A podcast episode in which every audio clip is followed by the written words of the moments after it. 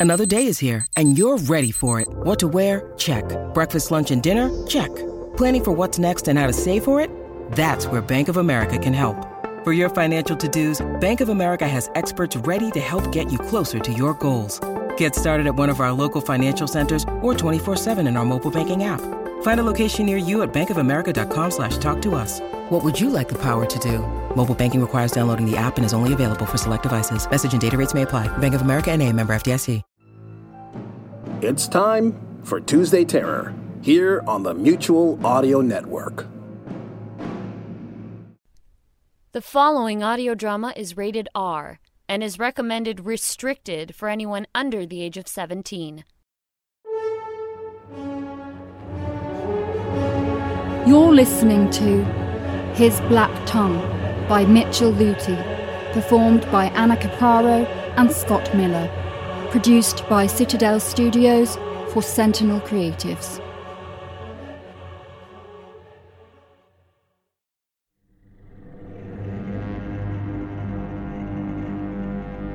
A young man had become possessed by a devil. The thing within him burst into loud lamentation and departed from the man. At once, the youth's eye fell out on his cheek, and the whole of the pupil, which had been black, became white. St. Augustine.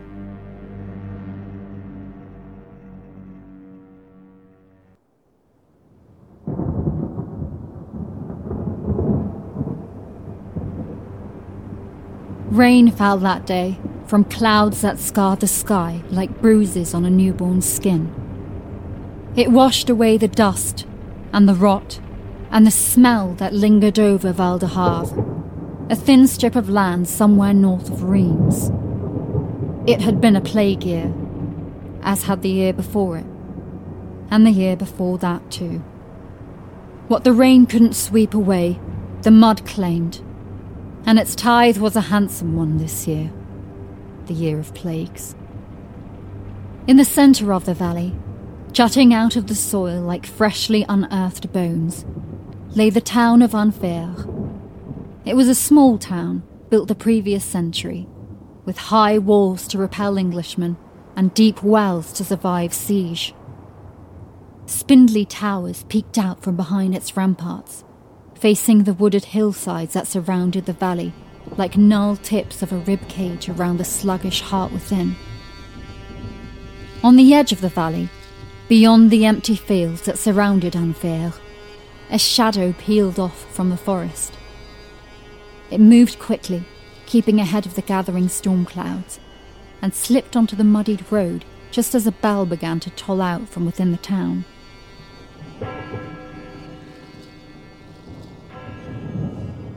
As it grew closer, the shadow became recognizable as a pair of silhouettes, and then as the figures of a tall, gangly man and a younger woman. The woman wore a simple blue coat over a padded tunic and carried a walking staff in her one hand, while her other was wrapped around a small shoulder bag.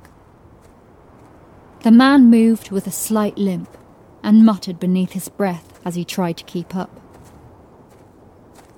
Pierre Dubois was not a young man, and hadn't been one for a very long time. His face was creased with lines, from years of happiness and sadness, from days of too much sun and too little. He wore his grey hair clipped short, and a well kept beard framed his jaw. This is it then, eh? Pierre let out a steaming breath and leaned against his own walking stick to stare at the town. Those gates have a decided look about them, Remy. What shall we find behind them, I wonder? Another tomb sealed in the names of pestilence and death? Remy shrugged, walking ahead of him. There is no sickness here. So they say, so they say. Pierre wiped his nose and looked up as the first drops of rain began to fall. Would that the absence of pestilence was so inextricably bound to the absence of death. But I fear that is not the case. One may still reside in a place where the other does not. It's either that, or the storm, said Remy. She turned back on the road, tugging her hood over her hair as rain pelted the mud around them. These fields will be flooded by morn, and us drowned in them if we stay outside. So a hearth and roof, or this stinking mire. Ah, but for a roof over my head and a fire to warm my feet, I might be convinced to share a room with the Reaper. If only for a night. And for a belly full of food? The old man laughed and trudged towards his companion. For that, I would be tempted to dine with the devil himself. Remy snorted and shook her head.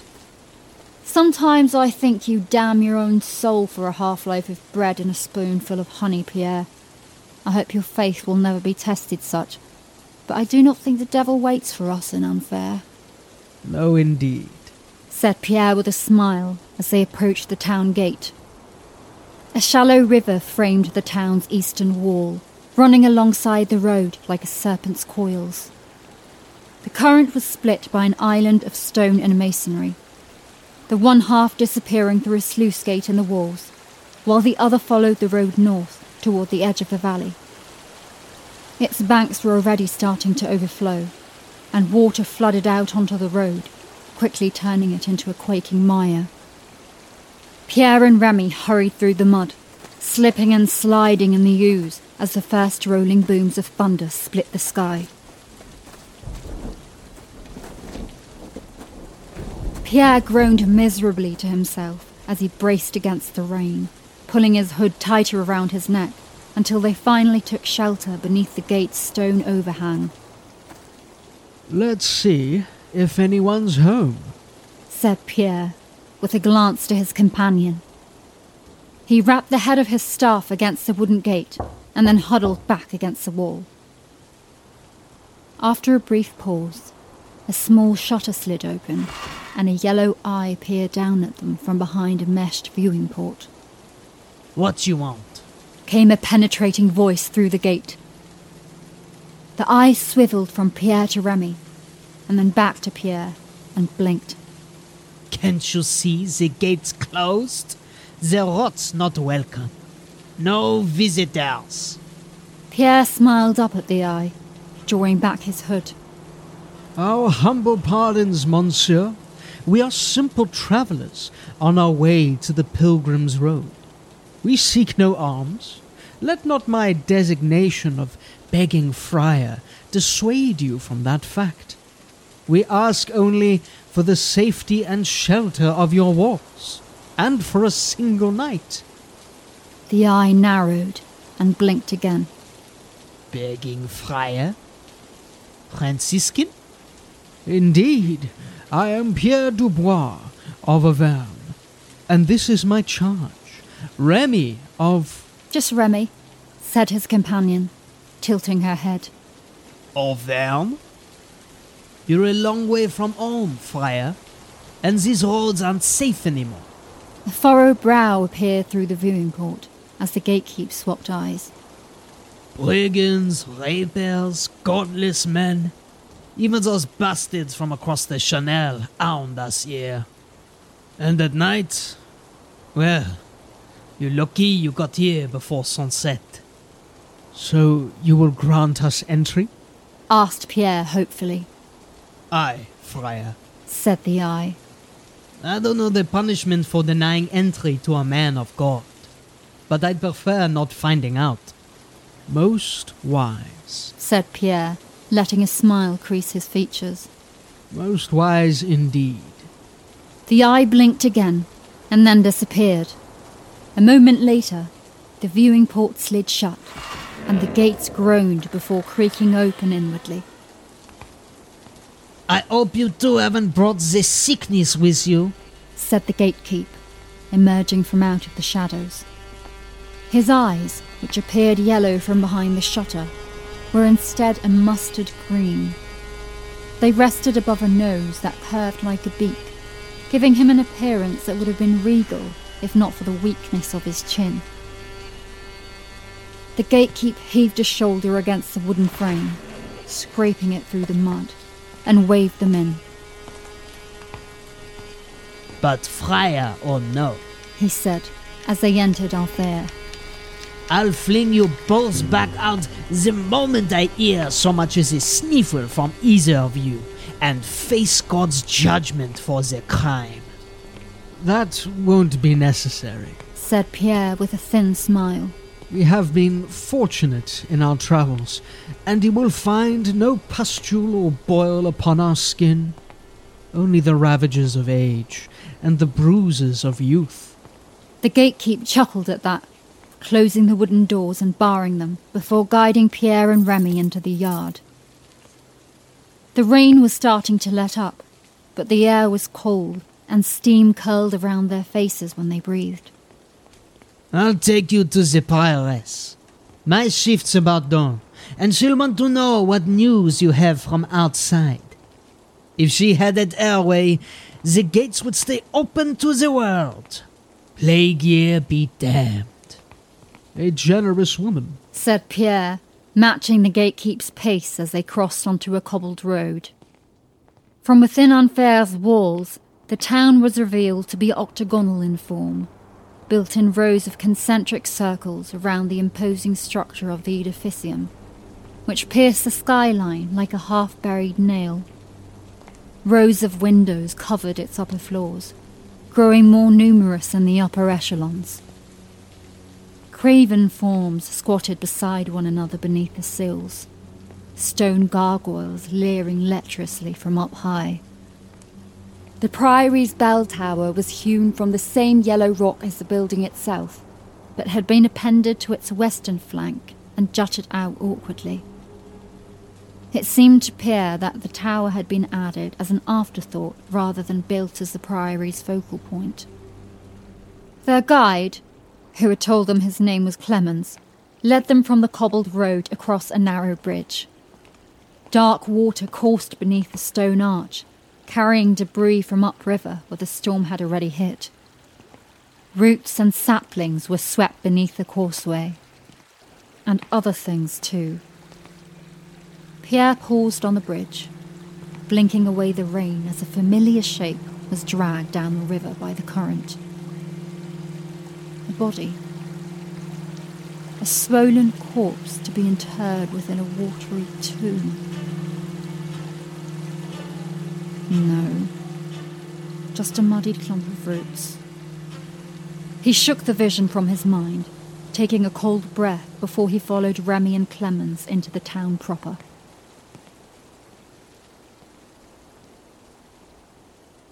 The dwellings to either side of the road were small but comfortable looking, and Pierre waved at a grubby child who appeared from out of the nearest doorway. The boy made a face at the friar before his mother swept him up with an arm and disappeared back into the house. That child was as fat as a pig, said Remy softly, so that only Pierre could hear. And the mother, too. Pierre replied before turning to the gatekeep. Your town has been blessed with both health and abundance. But your fields outside are as sallow and bare as the rest of the province. I suppose we've been lucky too. said the man, nodding his beaked head. The prioress had news of the plague before it reached Val de Havre, and so we filled our granaries. Now we can fill our bellies too. Until it runs out, anyway. She sounds like a remarkable woman. said Pierre, exchanging a look with Remy. That she is. said the gatekeep. And then, noticing their expressions, She got a letter from one of the cities. Maybe Paris, maybe Lyon. Must have been right at the start. But she's not one for sitting on her hands, our prioress. Where'd you say you were heading to again? We're taking the Pilgrim's Road. said Pierre. He adjusted the collar of his hood against the cold and met the gatekeep's eyes. We have business south. In Lourdes. A strange time to be undertaking such a journey. The gatekeeper frowned. Is it as bad as they say? In the south, there's strange talk about of sick men falling into their graves, only to be seen amongst the living again a few days later. But I've heard other things too, darker things. I've heard the stories, probably the same ones as you. There is witchcraft and devilry at work in the south.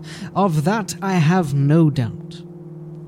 But to speculate idly, without seeing it for my own eyes, invites rumour and falsehood, and we must be above that, Clemens.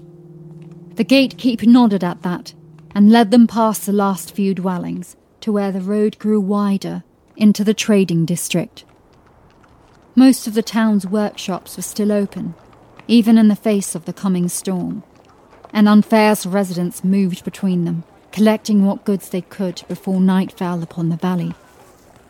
There was a feeling of nervous anticipation, Pierre thought. The people here moved quickly, keeping their heads down against the rain, eager to get back indoors. He couldn't blame them. The cold was starting to get into his bones. But there was something else, too. A slight tension that only made itself felt when Pierre let his gaze rest on the folk for more than a brief spell. Their eyes were all hooded, turned to their feet as they braced against the cold. Like the boy and his mother, they looked well fed, but there was a tinge to their skin, a yellow sheen that hinted at malnutrition or some other ailment. Further down the road, he spotted a black handed smith working the furnace, and in the stall beside his, a portly baker replenishing his shelves with bread loaves. The baker's eyes were set deep against his pudgy flesh, and even from a distance, Pierre could tell they were red rimmed and weepy. Apprentices moved in the shadows behind their master, keeping out of his way lest they earn a clip behind the ear or a harsh word. I thought the sickness hadn't reached you here, said Remy. Pierre followed her gaze down one of the alleys and pursed his lips. Nearly a dozen caskets lay resting against the adjacent walls, and the sound of a hammer on wood rang out from a small shop at the end of the passage. Your carpenter has been busy, said Pierre, directing a questioning look to the gatekeep. The man looked uncomfortable for a moment and then shrugged. It's not plague, if that's what you think. Nah, those are suicides. God be merciful. Pierre intoned beneath his breath. He made the sign of the cross with his free hand and leaned into his cane with the other.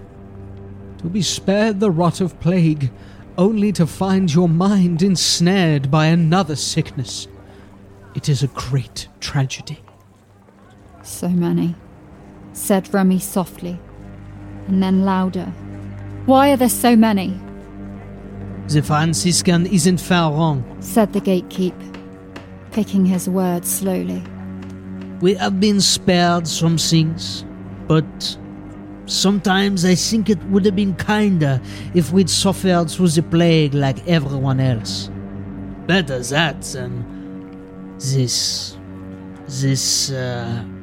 Perhaps you ought to hear it from some learned figure in the prairie, lest you think I fib. But come, before night falls, and you find out for yourselves, then you'll see that no lies have passed these lips. Pierre and Remy exchanged another bemused look, but held their tongues and followed after the gatekeep. As the last shadows of dusk began to merge with the gloom of night, they crossed into the priory grounds.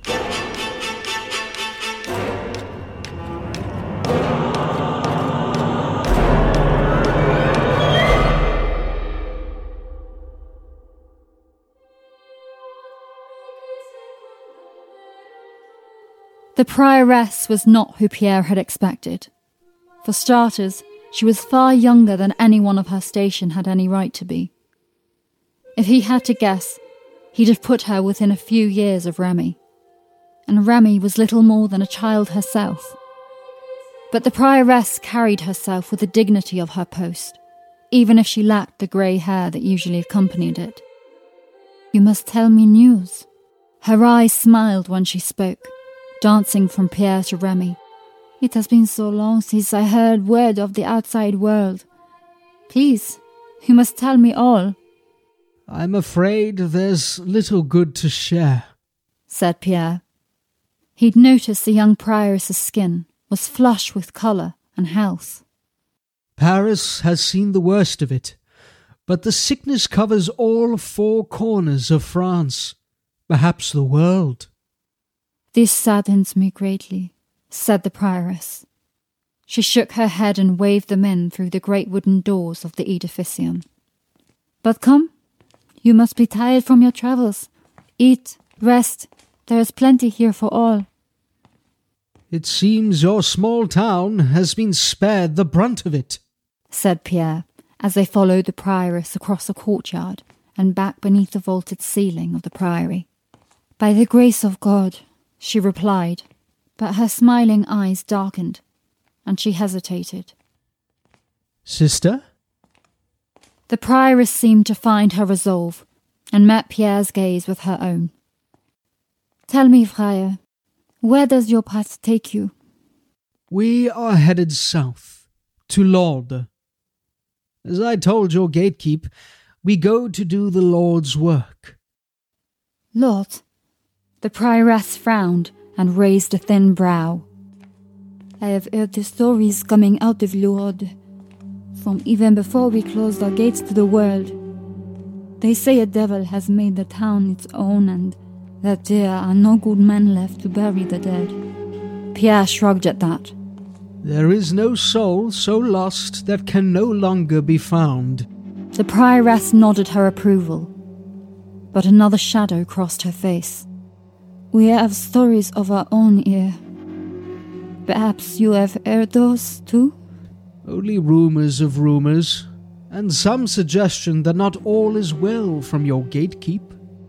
If only they were just that rumors. But I am afraid not.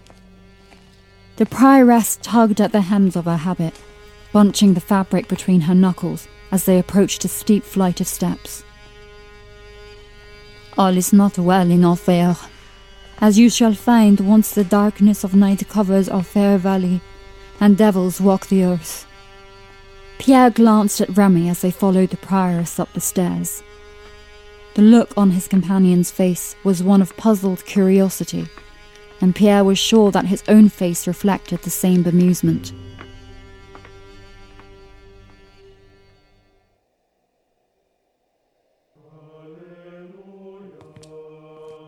Their route took them past the epistolary, where a handful of nuns sat transcribing from the dusty pages of great leather bound tomes.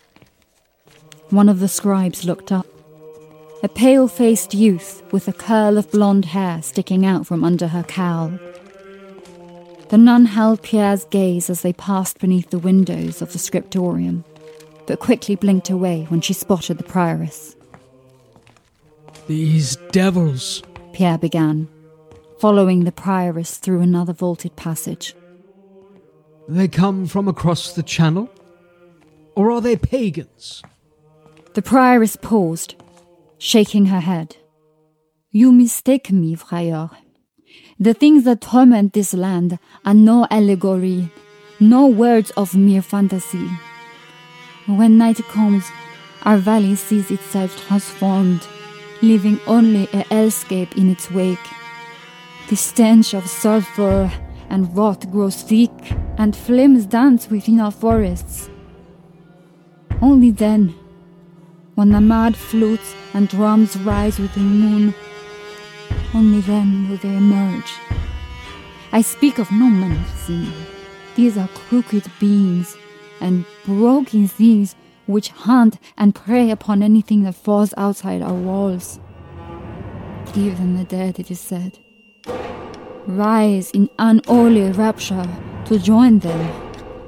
These are devils who have forsaken our land and we along with it.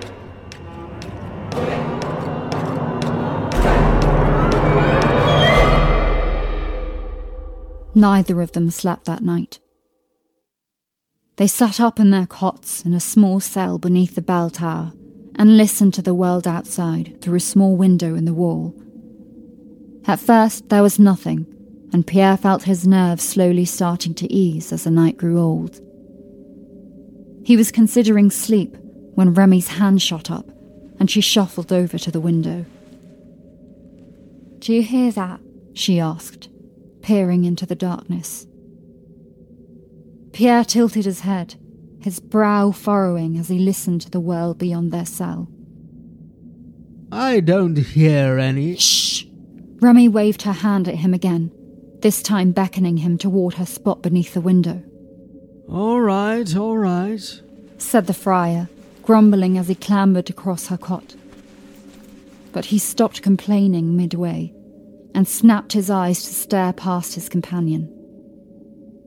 He thought it was a wind at first, a low howl sweeping the valley from across the mountains. But as the sound grew louder, he started hearing other notes, ones that no natural phenomena could ever account for.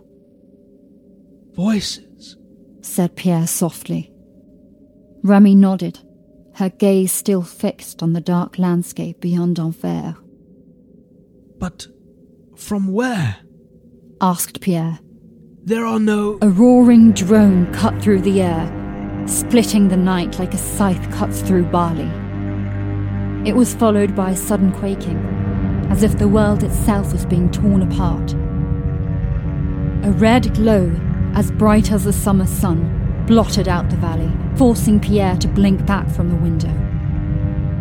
The light shone into their room, and the friar felt his hand start to shake as he slouched back down next to Remy. The voices, no more than a sibilant whisper at first, had broken out into a brazen cacophony. Mad laughter joined the chorus, and then screams too. When Pierre focused, he could just make out the rhythmic pulse of a drum resounding across the field, and the mangled harmonies of strange instruments. This is the place, then, isn't it? It is, nodded Remy. And that is? Remy leaned forward and slammed the window shut, blocking out the worst of the dread opera. She turned to Pierre, a determined look on her face. The gates of hell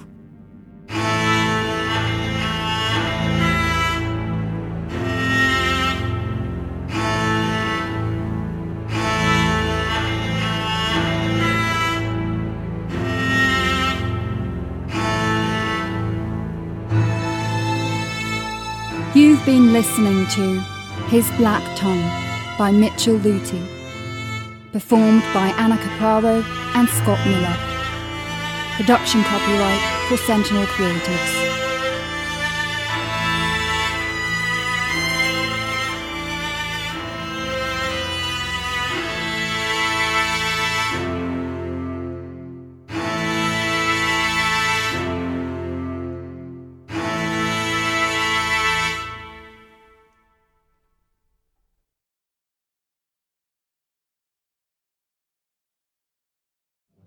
Sonic Summerstock Playhouse is on the air. Exclusively on Mutual, the Summerstock Playhouse is an annual celebration of old time radio remakes by modern day audio drama producers, each putting their own special spin on a classic program. Don't miss a single episode. Sundays in July and August, only on Mutual. Better living through audio.